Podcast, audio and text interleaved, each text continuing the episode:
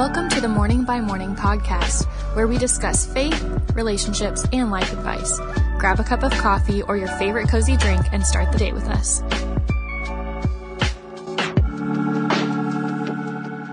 Good morning, everyone, and welcome back to another episode of the podcast. This week, I'm so excited to have my friend Lauren on the podcast. Lauren is a friend from college, and I know that if you guys have been around for a little bit, you've also heard episodes with Casey and Rachel. We're all in the same friend group in college, and Lauren is a counselor, so I thought it would be great to have her come on today and do some mental health topic. And so we're going to talk about anxiety today, and I'm really excited for you to hear her information that she has to share on the topic and kind of some tips and also how it relates to faith and spirituality. So thank you for tuning in for another episode. I hope you enjoy it. I'm very excited to have my friend Lauren on the podcast today. She is one of my friends from college in the same group friend group as Rachel and Casey that you guys have heard on the podcast before. And Lauren has some experience in the mental health field. And so I thought it would be really cool to have her come on and talk about something that is very common and that a lot of people deal with. So we'll get to that in just a second. But first of all, Lauren, what are you grateful for today? Oh, well, thank you for having me on the podcast today. I really appreciate it. Um, well, I'm grateful for that. Um, but some of my gratitudes lately, um, we just experienced COVID for the first time in my household. Oh so uh, a few weeks ago. So I'm really grateful that we've all gotten past that and it was pretty mild, thankfully, um, at our house. So we're all feeling better now and that's all um, over with. Um, and also really grateful that this weekend I had a little bit of time to get away with my husband, um, just one night away. Um, got to stay the night in a hotel and just a little time just for me and my husband. So that was really, really nice to be able to have a little bit of time, just the two of us. And we just the week before had our eight year anniversary. So yeah, yeah. it wasn't necessarily specifically tied to that, but it's just nice to have some time, just the two of us. Well, congrats. A late congrats on your anniversary. Thank you. That is always fun. We don't even have kids yet, but I just like when you get to do like a little getaway, like in a hotel. It's just nice to have time together that's out of your normal routine. Yes, it's so nice. I am grateful because yesterday we took a day trip um, to spend time with my family and it was fun because we got to see some of our cousins from Arkansas and we went on some zip lines yesterday. Wow. which is kind of random, but my mom found this place we could all go to. And so we did like a high ropes course and some zip lines. And I fell on my butt a couple times, like trying to land. but it was really fun. It was a hot day, but it was a fun activity and getting to see family. So I love that. Yeah. And then today's been very, very chill. We went to church, we went out to eat, we got a couple things done, but I just finished watching a movie and just chilling. So that was nice too. So, how about Lauren? Do you want to just say first a little bit about your job and just maybe like how you became interested in counseling, mental health, stuff like that? And then we'll get into the specifics of anxiety. Yeah, absolutely. So, um, my current job right now, I work at Iowa Wesleyan University in Mount Pleasant, Iowa. Uh, it's like a small liberal arts college, little private college, um, and I'm currently the uh, mental health counselor at the university. I think my title is like assistant director of wellness and mental health counseling. But um, so, what was that? I said fancy. Uh, not so fancy, but um, I'm basically the mental health counselor for about 800 students. Um, so I'm really enjoying that. Um, and then I also have a small um, group practice on the side here in uh, West Bur- Burlington, Iowa. So um, I just do a little bit of that on my like nights and weekends kind of thing. And um, so I got into mental health, I would say, when I was in junior high was the first time I kind of was interested in counseling. Um, in eighth grade, I picked up my first psychology book. It was like, I would say, a pop psychology book. It was about birth order. Um, by Dr. Kevin Leman. and I was reading psychology books for fun. And I was so interested in what makes people do what they do. And um, after reading some of those just in my own time, I was like, maybe I should be a counselor. And uh, my parents went to counseling um, just for like their marriage counseling. And I could see how it changed their marriage and things, you know, would get better when they were going to marriage counseling. And I thought, wow, that's something I would like to do. So I thought for the first time when I was 14, I should be a counselor. And things changed, you know, decided maybe do something else here and there, but came back to it and decided to go to grad school for it and it stuck. I honestly don't even think I've heard that story before of how you first started becoming interested. That's so cool. You were so young and you like already had kind of a direction or interest of what you might want to do. Yeah, well, I think that people a lot of times, like teachers, I hear people say teachers all the time. They've known they wanted to do that since they were a kid, but yeah. I don't know a lot of people who say counselor. it's no, it's weird true. But it was kind of a random thing as an eighth grader. I just kind of started to know that. Yeah. No, so I yeah, I kind of forgot also that you have your side business because you always talk about your college job. So is that like picking up at all, or are you just kind of keeping it minimal to start out? Yeah, so I would say I'm definitely keeping it smaller because I want to do my full time at the university. Um, but it's always kind of something I'm interested in if I wanted to like grow it later or um, if I ever wanted to switch into it full time, that I can obviously do that because I like being my own boss with that. I like yeah. being able to be in charge of my client load, my caseload. And um, that's really fun being able to be so in charge of every choice that I make. So, um, yeah, I'm having a great time with that. I've had that for just about a year now. Um, so um, the opportunities to be so in charge of everything is new to me.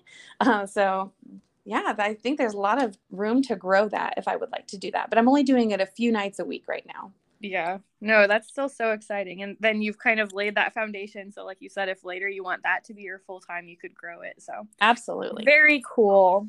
You're what they call a girl boss. when I feel like it, I feel like, yeah.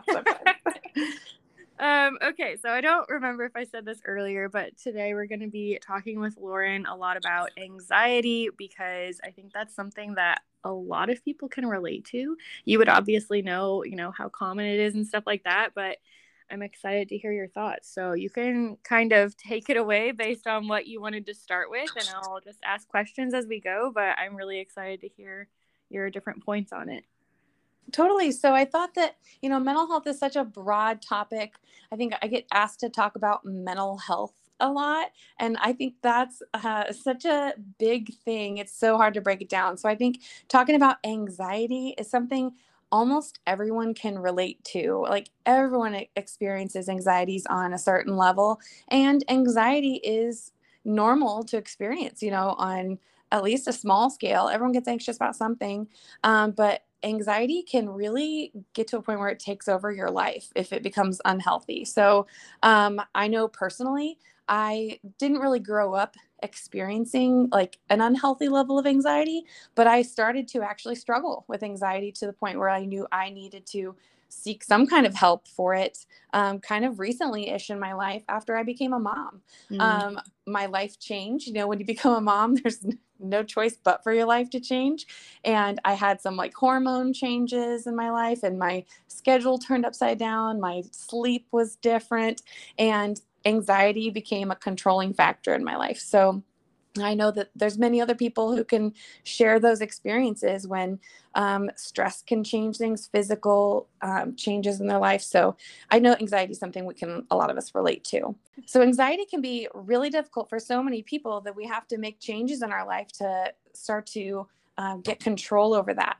And I know that um, there's biological reasons that anxiety and fear um, can be normal for people. If we've experienced something traumatic, like there's parts of our brain it called the limbic system um, that are actually the reasons why we respond to anxiety and fear. Um, I don't know if you know some of these things, Bailey, or if you're familiar with this, but there's um, something called neural pathways in your brain in the limbic system. Um, and those parts that kind of control that, there's the amygdala. Have you heard about the amygdala before? I definitely have heard the term, but I could not define it. so I love to educate clients in therapy sessions about the amygdala. And it is basically the part of the brain inside the very most kind of picture the very center part of the uh, brain that controls the fight or flight response and everybody has it and it's really important to be able to have that fight or flight or freeze response um, thinking about some reasons why you might want to have that is like if you're driving and somebody swerves into your lane you know you gonna you want that response to be um, active because you're going to want to swerve away or yeah. be alert to you know keep yourself safe or not, not get hit right so that's really important or if you think about um, back a long time ago when you're hunting you know making sure that you're alert or you know keeping yourself safe so basically those those parts of your brain or if you're in war i mean i think about war too you'd want to not yeah. get hit but so many that anyway that amygdala is so important. And when you're in those really eh, you know dangerous situations and the limbic system is active and the amygdala is active it can also kind of be the part of the brain that is triggered when something traumatic happens. Mm. kind of going back to the example with the car accident if somebody swerves into your lane and you need the amygdala to be really active um, it can also kind of trigger the you know the hippocampus part of that limbic system. That's like your memory that kind of triggers like r- what you need for memory when you have the fear response with the and the memory that's all kind of going that triggers trauma or like that's what's active when you have trauma going on and so then you might have this traumatic response that's like oh now i'm afraid to drive because yeah. I had this terrifying thing happen to me. And so when you have this traumatic response, you might then associate driving or driving on the freeway where this happened with driving is now unsafe and I feel uncomfortable. Or, you know, going to war or these things that you associated with it, like guns or these sounds, whatever you associate with it, these associations are now unsafe. And so you have these things like maybe being in the car in general or hearing these sounds that you associated those things trigger anxiety but they may inherently themselves not really be you know, something that need to create anxiety. So then you're being triggered and your amygdala is going off all the time. And the amygdala then has this series of events that cause you know high hormone stress levels. And it's like causes your cortisol levels to be high. And it's creating this response in your body that's not healthy. So we just are constantly in this like state of you know stress. And it's not a healthy place to be all the time. Mm-hmm. yeah i so you might get into this but i'm just curious because you were talking about how you notice that more after becoming a mom. Like so you're saying that's a really healthy thing that our brain and our amygdala is doing that for us because sometimes you need that. But is there you know how can you tell? You're like okay this is actually a problem how much i am feeling this like fear and anxiety to where i should do something about it and it's not just a normal occurrence because i think sometimes like i've experienced that too where i'm like i know i am safe in this situation and yet I feel so anxious and stressed and like my heart's beating like crazy and I want to like escape the situation even though I know I'm safe. So like how do you know, you know, oh, this is a, you know, this is to pass and we just kind of let it go or I need to like do something about having anxiety? That's a great question. So that you're kind of referring to the part of the brain that's like the frontal lobe. The frontal lobe is the part that's like the thinking and judgment center of the brain.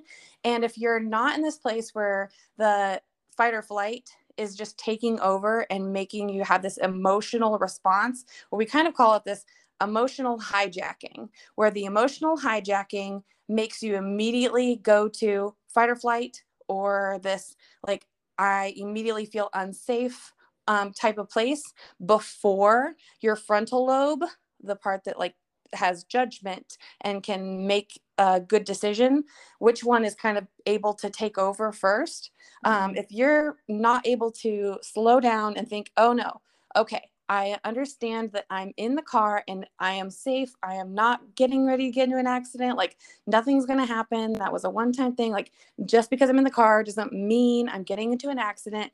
if you're not able to have that frontal lobe take over. So mm. it's kind of that it's you're referring to that frontal lobe versus the emotional hijacking. Okay. And so we have to then the way you kind of can fix that is by having associations change. So we have you have to find out what your triggers are and then you have to change those fear associations. Okay. I don't know if you're going to talk about that later, but I am interested in hearing about that like how you can change your associations like just okay i'll just give you an example so no for, i'd love to hear it for me i feel like and i don't even know what to label anxiety and what to label something else because you know i don't have all the background information on it or anything. Um but i very much feel stressed and anxious when i have any sort of medical appointment procedure any of those things. I don't know something about that. And i can't even like look back to uh you said like sometimes we associate from like a traumatic experience. I can't even look back on one yeah. thing and be like that's when it started. That's when i started hating going to the doctor. But like i was literally telling a story this weekend to my brother. I was like I don't know what happened the last time I went to the dentist. I was like getting numbed and all that stuff. And I was like, I did not even feel the needles. Like they were done and they had walked out of the room and I literally passed out because I was so like stressed and like, I don't even know. And so I just, I'm not sure. Like, I know in those situations, I'm like, I'm fine. I'm safe. I'm getting a beneficial procedure. Like, I'm good. But something in my body just like freaks out and decides that we need to panic. so it sounds like you're like the example you give is the medical procedure of like needles is associated with feeling fear or being harmed of some yeah. Well, and it doesn't even have to be a needle. Like even if I'm going to like sometimes routine things, I get I start getting so like stressed, even if there's not going to be like a really intense. Mm-hmm. I don't know. So I would say the very first step, and I don't know if you maybe mentioned it in there and I just didn't catch it. What is what is the trigger? Is step one identifying the the trigger that is causing you to be upset? Is it the actual needle? Is it the thought of the needle? Is it um, the procedure itself? Is it going to the doctor? So, narrowing down what the actual trigger is and maybe even what the experience was, if you're able to get there. If not, um, just thinking about what is the trigger that it is causing the anxiety or fear. Mm-hmm. That would be the first step. And then um, we call this a what I would say the treatment would probably need to be, and you would have to work it out, I would say, in a therapy session, you know, a series of therapy sessions, I would say maybe go through like a, a fear hierarchy, is what we call it in therapy. Where um, if you have this association with a fear, what I would suggest is like using just a brief example of if the fear is like the needle itself, I would say, okay, let's give me on a scale from like one to 10, you know, 10 being the maximum fear, um, one being like almost no fear, just barely any fear, looking at a picture of a needle. How uncomfortable do you feel? Mm-hmm. And then you say maybe like a one or a two, like a, a little bit, but hardly any. And then I say, okay, so now hold that picture of the needle. How uncomfortable do you feel? Then maybe go, okay, like maybe a two or three, a little bit, but not terrible. Okay, now I'm going to bring a needle and I want you to look at that needle, but you're not going to have to touch it. And then you say okay now i'm feeling more uncomfortable. And so it's, it's a little bit of expo it's called exposure therapy um, mm-hmm. in that hierarchy. And so then you work towards like becoming more and more uh, comfortable in that process to the point where you um, during each of those exposures we um, talk about well in practice ways of decreasing that anxiety. Um, it's it's a process it's a long process and you know you work all the way up to you know maybe even experiencing being poked by a needle or just you know like touching the needle mm-hmm. so that's but that's working through like the fear hierarchy okay interesting so if you mm-hmm. that was just an example like a random example i could think of for myself but in theory if you it's a good it's a good example identify you know something like in these types of situations i feel anxious if you were able to identify what is the cause, then potentially you could seek out something like that where you're like, okay, I'm going to slowly become more comfortable with whatever the trigger is and then hopefully get rid of those symptoms eventually. Yeah. And sometimes people can practice things by saying, um, saying different statements during that exposure therapy um, to the point where they aren't experiencing emotionally like that strong of a response anymore. Um, and their exposure to that doesn't feel as fearful. Um, sometimes their response to that, it they even get to the point where like, oh, that almost seems like the response gets to the point where they're like kind of bored. The fear has gone so far away, they're almost bored uh, because there's no more response. So it's it's really interesting to see how that goes. And sometimes it doesn't take that long, and sometimes it takes a long time. Yeah. Okay. Interesting. Yeah. So that's just one example of um, a way that sometimes people's fears can be worked on um, through a series of um, therapies okay. therapy practice. No, I've seen stuff like that before where people are like terrified of maybe like spiders or something, and then they yes. work up to being able to hold one. Yeah. oh my gosh. But I actually worked in a therapy office in St. Louis um, yeah. back when I was like 25, 26, where um, they did this type of exposure therapy. And they went from not being able to even be in the same office as a tarantula and they did all that exposure therapy. And at the end they went to taking home a uh, was a kind of a pink tarantula and they named it uh, strawberry. Oh, and no. it became their pet. So they they ended up having a pet tarantula is how far they came with that.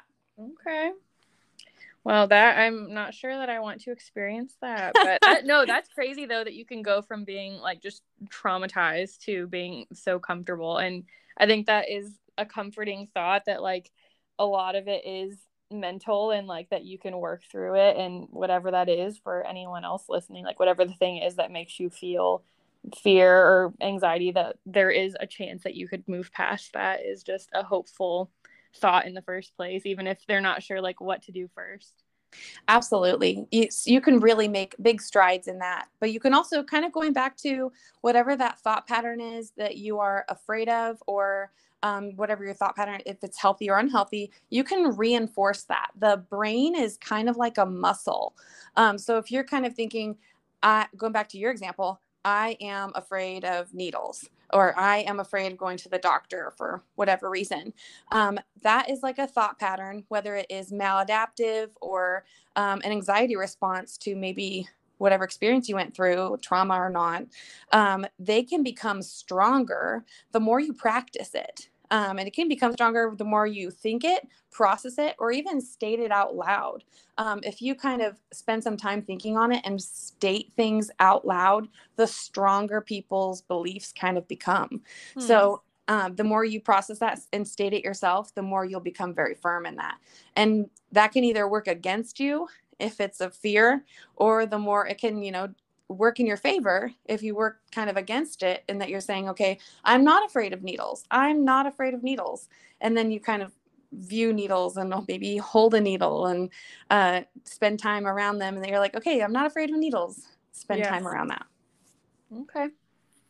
Good to know I don't know if I'm ready to just seek that out, but I understand. no, I'm okay. afraid of spiders myself. I'm not so. trying to go on and on about this because I know you have a lot to get to that I'm interested in. I just wanted to throw this out there.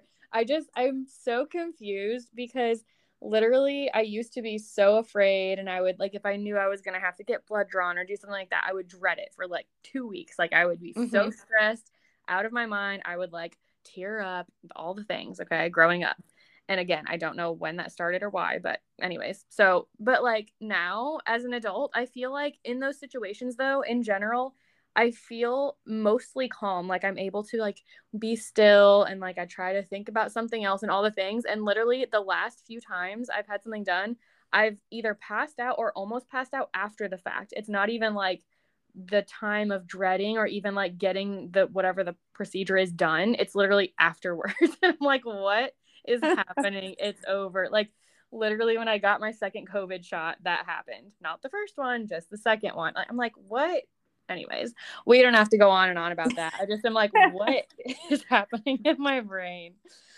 Okay, but anyways, we can move past me. I just think that's strange. But um okay, so you had some other thoughts about like faith and anxiety. I don't know if you were there yet, but I'm curious about that. no, I think that'd be a great place to go to next. Um, uh, so I think that because this is, you know, a very faith-based podcast, this is a great place to talk about this.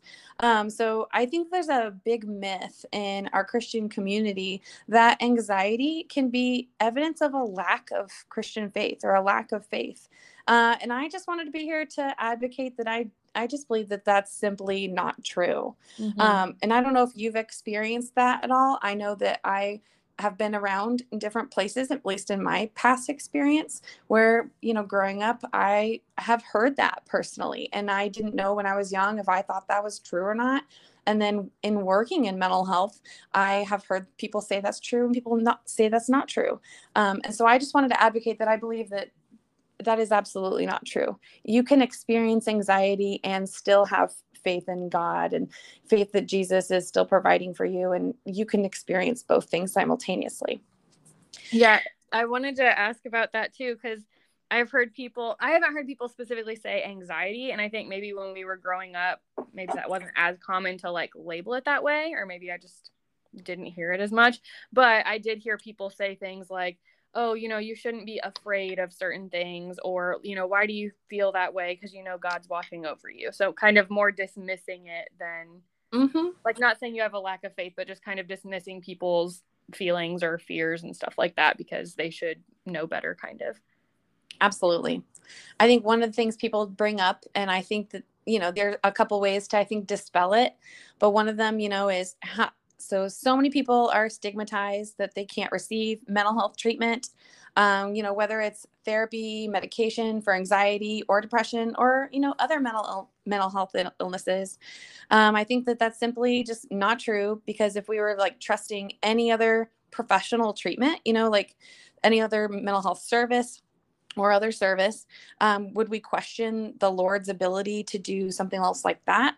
Like if we had, um, if we had a heart attack, would we be afraid to go to the doctor because we'd say that's saying the Lord's not capable of taking care of us? Yeah. I, I, see what you're saying. Like people are like, oh, that is not, you know, trusting or not letting God take care of it. But if you were having an act like a physical medical emergency, they'd be like, well, yeah, go to the doctor, go get it taken care of. Right.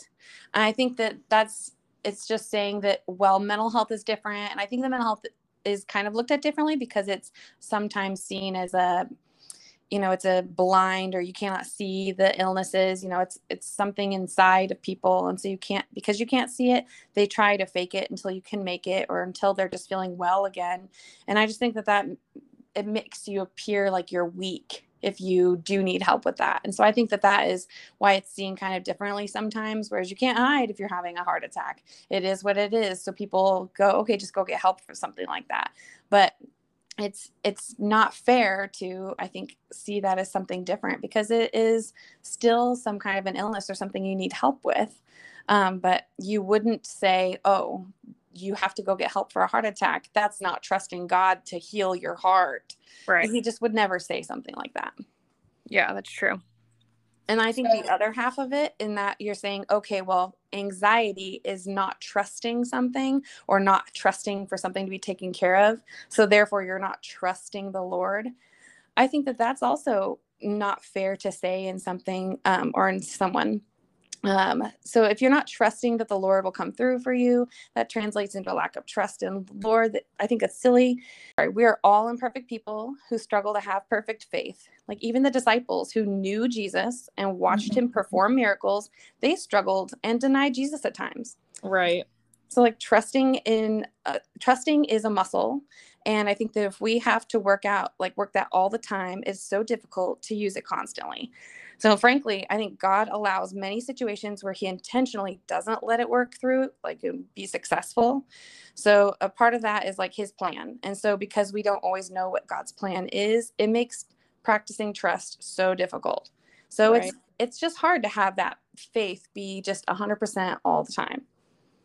Yeah, it is. I'm curious what you think um, because I know you talked about like things you heard growing up, but do you think that anxiety is more prevalent now than it was like even like when our parents or grandparents was growing up or do you think we just like hear more about it because i do think even within like Christian circles and stuff that depression, anxiety, like those things are brought up way more frequently now than when we were younger. Like, do you think people people have more anxiety today, or is it just more?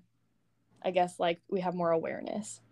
I think that kind of what you're saying on the second half, that I do think that we do have more anxiety and depression today, but not because we have more anxiety and depression today. I think that the stigma is being lowered as we've gotten older. So people are being diagnosed more. And I think we know more. So there is more diagnosed depression and more diagnosed anxiety. I don't think it's necessarily because we're any more depressed and anxious than okay. we were 100 years ago.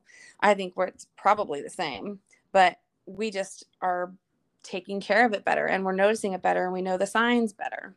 No, and I do think even within like churches or Christian schools stuff like that, I do hear it more than I remember hearing growing up that people will talk about having mental illnesses and stuff and basically yeah, like you said trying to get rid of the stigma of it mm-hmm. and you know, you can take those things to God, but I feel like it's better nowadays that people feel more comfortable seeking some sort of treatment than maybe before because it is more talked about and even within the church i feel like people are not as it's not as taboo as it used to be.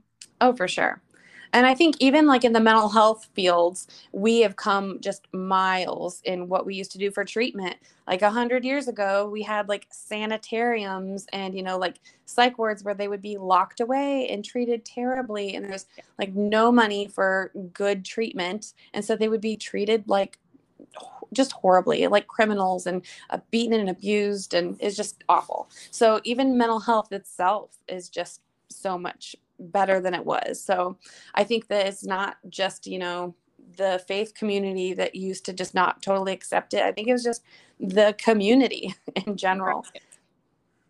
Yeah, I think that makes sense too. Yeah, I'm not sure. Whenever you read that stuff about how it used to be taken care of, you're like, how did they possibly think that was going to help people improve or oh yeah make any sort of progress?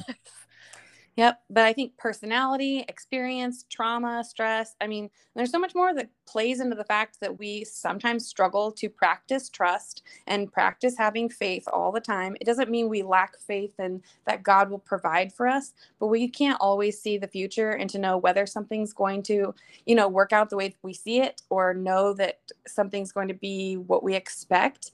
And so I think we know, yes, God's has this or God's got this situation, but it's still hard to know the future which makes it just difficult for us. So right. i think that that's i mean that's just the whole thing. It's just not always going to be easy. It's not always going to be simple but god never promised it you know to be easy or simple. He promised it would be worth it though. And so i think kind of that transitions into some of the bible verses that i uh, wanted to bring to the table today. Matthew 5 12 um, states rejoice and be glad for your reward is great in heaven for so they persecuted the prophets who were before you. I think it just shows that like someday it'll all be worth it in heaven. And like I said, it's not going to be easy, it's not going to be simple, but it will be worth it. That's true. I feel like even you're talking about like having faith versus fear and anxiety. I think for me, even that's the part that is almost easier for me to trust is like big picture. Like I don't get anxiety about eternity or about like how things work out in the end. It's like almost the smaller things that you're like, I don't know how this situation is going to turn out. And I want to somehow control it more so than even like eternity and like trusting that God's got, God's going to take care of it all in the end. I almost, mm-hmm. that to me is easier to trust. I'm like, well, yeah, it'll all work out in the end. But what about this specific problem? yeah. I think that like with getting help with your anxiety or getting help with those little small things, like we're saying, it's not the big stuff. It's always that small stuff. It just doesn't mean it's a lack of faith. I think it's just like getting through those little moments. Um, mm-hmm. But, you know, glorifying God w- with our little tiny moments where we're just going to hang on to what, you know, He has for us each and every day. I think there's a lot of Bible verses that He gives us for us to kind of hang on to. Um, a couple more that I really liked um, that I thought were appropriate for this um, Jeremiah 17 7. Happy are those who trust in the Lord, who rely on the Lord. Mm-hmm. I think that one's a really nice short one. Mm-hmm. And then um, Philippians 4 6, this is a huge one that's really popular with um, anxiety. Don't be anxious about anything. Rather, bring up all of your requests to God in your prayers and petitions, along with giving thanks. I think mm-hmm. that's one that, you know, hanging on to frequently and remember that God requests us to talk to Him. He wants us to remember that He is listening to us. I also like at the end of that one too, like saying, bring your request to him. So, like, whatever is causing you to be anxious or fearful or stressed, bring that to God who mm-hmm. can do something about it. because sometimes absolutely we can't, but also doing that with thanks and just like finding the things to focus on. Because even like what you were saying before, you can reinforce your fears. You can reinforce those things that you're like, oh, I am afraid of this, or I struggle with this, or you can give that to God and you can thank him and like find the things in your life that you can focus on that he's already taken care of or even if you don't see how it's going to work out like thank you God that I know you're taking care of me even if I can't see how yet, you know, in whatever the situation is. Absolutely. We can reinforce whatever we choose to reinforce. So you reinforce the anxiety or you reinforce what God, what promises God's giving us. Mm-hmm. Well, I have a few tips kind of here at the end um, of things I feel like we can kind of take with us. Um, it's kind of a combination of um, some coping skills and some um, things that God reminds us. Um, if you would like to hear some, I would love to hear some tips always. Well, number one, of course, is lean on God. Um, don't ignore the most important relationship, uh, the eternal relationship. He cares about our problems and he wants to hear them. Um, that's based out of 1 Peter 5 7, which is cast all your cares on him, for he cares for you. Mm. So, kind of dipping back into that is he's wanting to hear them. He wants to hear our thoughts and our concerns, and he wants us to give those things to him. Uh, the second one is self care. Um, take time out of your day to slow down, uh, listen to what your needs are. And those may change from week to week. Um, is it rest? Is it a better diet? Is it time with friends? More time with God? You know, maybe it's all of that. And that kind of dips back actually back into Philippians 4 6, what I actually mentioned earlier about whatever our requests, whatever our prayers are and petitions, and giving thanks to God for what He has given us. Philippians 4 6. Yeah, and I like what you said about how it can change. Like what what is good for you might change day to day mm-hmm. and taking care of yourself like i said today i i never just sit down to watch a movie anymore and today i was just feeling it and I like got out my journal and I'm sitting there like writing some things and watching just a peaceful movie in the background. And I even had the thought, I'm like, should I be doing something productive? And I'm like, no, I'm really just wanting to chill and watch a movie on the couch. It's hot outside. Yes. And it was very relaxing. And I'm like, that was just setting aside time.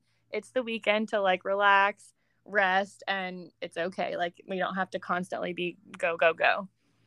Absolutely. I think that that kind of reminds me of something that um, I've touched on a couple times where anxiety can sometimes be really prevalent in different personalities more too. Mm-hmm. Um, and anxiety is really common with per- perfectionistic personalities who feel like they need to get the most done, who have to be so productive all the time. And we need to remember that sometimes, you know, not even just Sundays, which are the day of rest, you know, sometimes we need to give ourselves grace and know that we don't always have to be like level 10 productivity, that yeah. sometimes God is going to listen to us and we need to just remember that it's okay to know what our needs are and to listen to that. And God's going to give us grace if we need to just rest sometimes. What Enneagram number do you think struggles the most with that? Because I bet it's mine. I think that I am maybe biased in saying that, but I would definitely say I, number one, perfect, the perfectionist. Um, I would say struggles with that. And then probably number three, a little bit too, because threes. Is three like um, achieving or something? Yes, achiever. Okay. And they often do things to achieve, not even because they really want to do it, but because of the accolades they'd like okay. to achieve with it.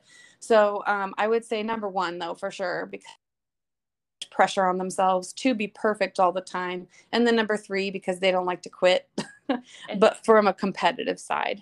Yeah. Interesting. Yeah, I haven't taken it in a long time. That was definitely a one last time, and it was basically yes, yeah, saying like you want everything to be perfect, organized, and planned, and all of that. I'm like, yeah, I can relate to that. yes, absolutely, and I can see I can see that in you as your friend that I would mm-hmm. agree with that. You always, you know, have really high standards, and I don't think high standards are themselves a bad thing as long as you're making sure you're well taken care of along the way. Yeah. Mm-hmm. Well, my number three tip is remembering that it's temporary. Mm. Try to keep the perspective that this world is temporary. Our fears are temporary. Our problems are temporary, but God is eternal. Yeah. Uh, Second Corinthians four eighteen is the verse out of that, and I would like to read it. Um, so we fix our eyes on not what is seen, but on what is unseen, since what is seen is temporary, but what is unseen is eternal. Mm. I, I love think, that. That reminds me of this too shall pass. Yes, I just want, made a little note on there that sometimes to help me get through small things is remembering like this too shall pass. Um, yeah. Because even though some of my favorite things in my life, you know, don't last for forever and it makes me sad, thankfully, even the hard things don't last forever either. Right. I had, I can't even give credit to where this quote came from, but my cousin Sarah sent us a screenshot and was like, here's in case you need something encouraging today. I think it was like from a devotional or something. But the one little tiny quote that stood out to me, it said, you don't have to feel good to trust that God has good coming for you. Mm, like he he has good in store for you. So it's like she because she was talking about that too, like things where you feel like you're you're not sure what's gonna happen or like thinking about the future and all that stuff. And it's like you don't have to be able to feel like, oh, I just know it's gonna be good or I can just you know, I can see how everything's going to work out. You might be in a time of doubting or stress or fear or whatever. You don't have to feel good to trust that God has good in store for you and that He is still good. And like you said, even even if you have to look way far ahead and say, you know what, this life is broken and this world is broken, but I know that that's not the way it's supposed to be and that He's going to make all things new. So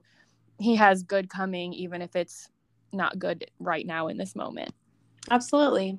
And that goes right into one of my other favorite verses, which I always forget the numbers, but the Jeremiah verse, which is like, For I have plans, uh, good plans for you, declares the Lord, plans to prosper. And um, I can't remember it's, the whole Oh, one. no, I know. It's 2911. Yeah, 2911. Yeah.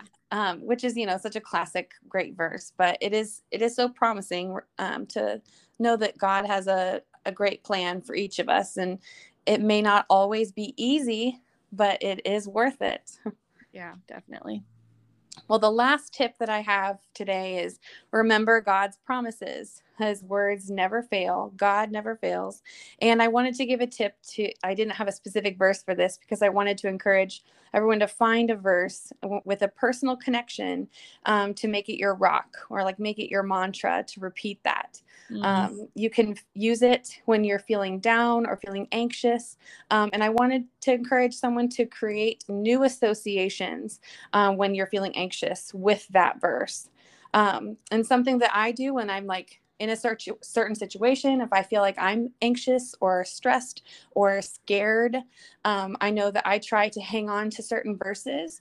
Um, and then sometimes when I'm I know that when you're not always feeling like things are perfect, and maybe you're even past that emotional state where you can't even think clearly, one thing I really hang on to is just even the name of Jesus because mm-hmm. there is power in the name of Jesus. And so when I'm so fearful or if I'm so worked up and I can't even think clearly, I just say repeatedly the name of Jesus over and over and over. And I can't tell you how many times I've done that since I was probably junior high mm-hmm. it has mm-hmm. it has honestly changed my heart changed my emotions and calmed me down and brought me to better places helped me to fall asleep and feel safe again so I, I think that find your mantra find your rock find your verse that works for you and remember that there's power in memorizing the word and keeping the word in your heart and if you really struggle with emotions or struggling with you know your emotions being too big in those moments, just hang on to the power of the name of Jesus.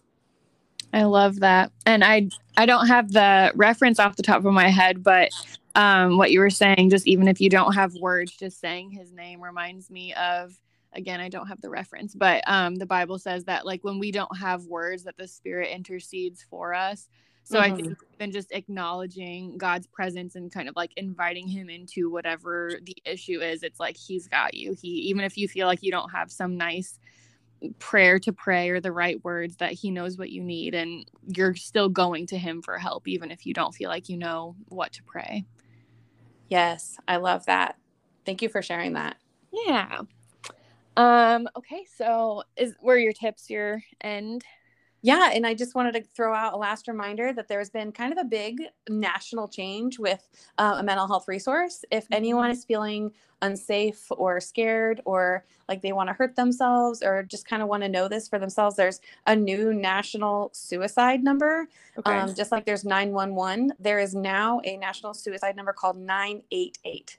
So okay. I just wanted to, if anybody's listening wants to know that, um, that's a kind of a big stride in mental health just this last month, this summer. So wow. um, 988 is something, if anybody's feeling unsafe or wants to know that number, keep that yeah, that's super helpful. I will make a little note too in the description in case anyone that like goes fast and they forget, but that's super helpful. I feel like everything that you've said is going to be relatable in some way to anyone listening. So thank you so much. I feel like like you said everyone has something that causes them to feel that way even if it's not like a constant feeling. So just kind of having some strategies ready for whenever you get into those situations that make you feel anxious. And I love all of the verses that just remind us to lean on God. So thank you so much for being on. Thank you for sharing your expertise with us. Well, thank you so much for having me on. This was certainly a privilege, and I enjoyed every minute. Thank you again for listening to another episode of the podcast. If you want to give feedback on this topic, share other topics you want to hear about, or share what you're grateful for, you can follow the Instagram page Morning by Morning Podcast. I would love to hear from you. Remember to find something to be grateful for today.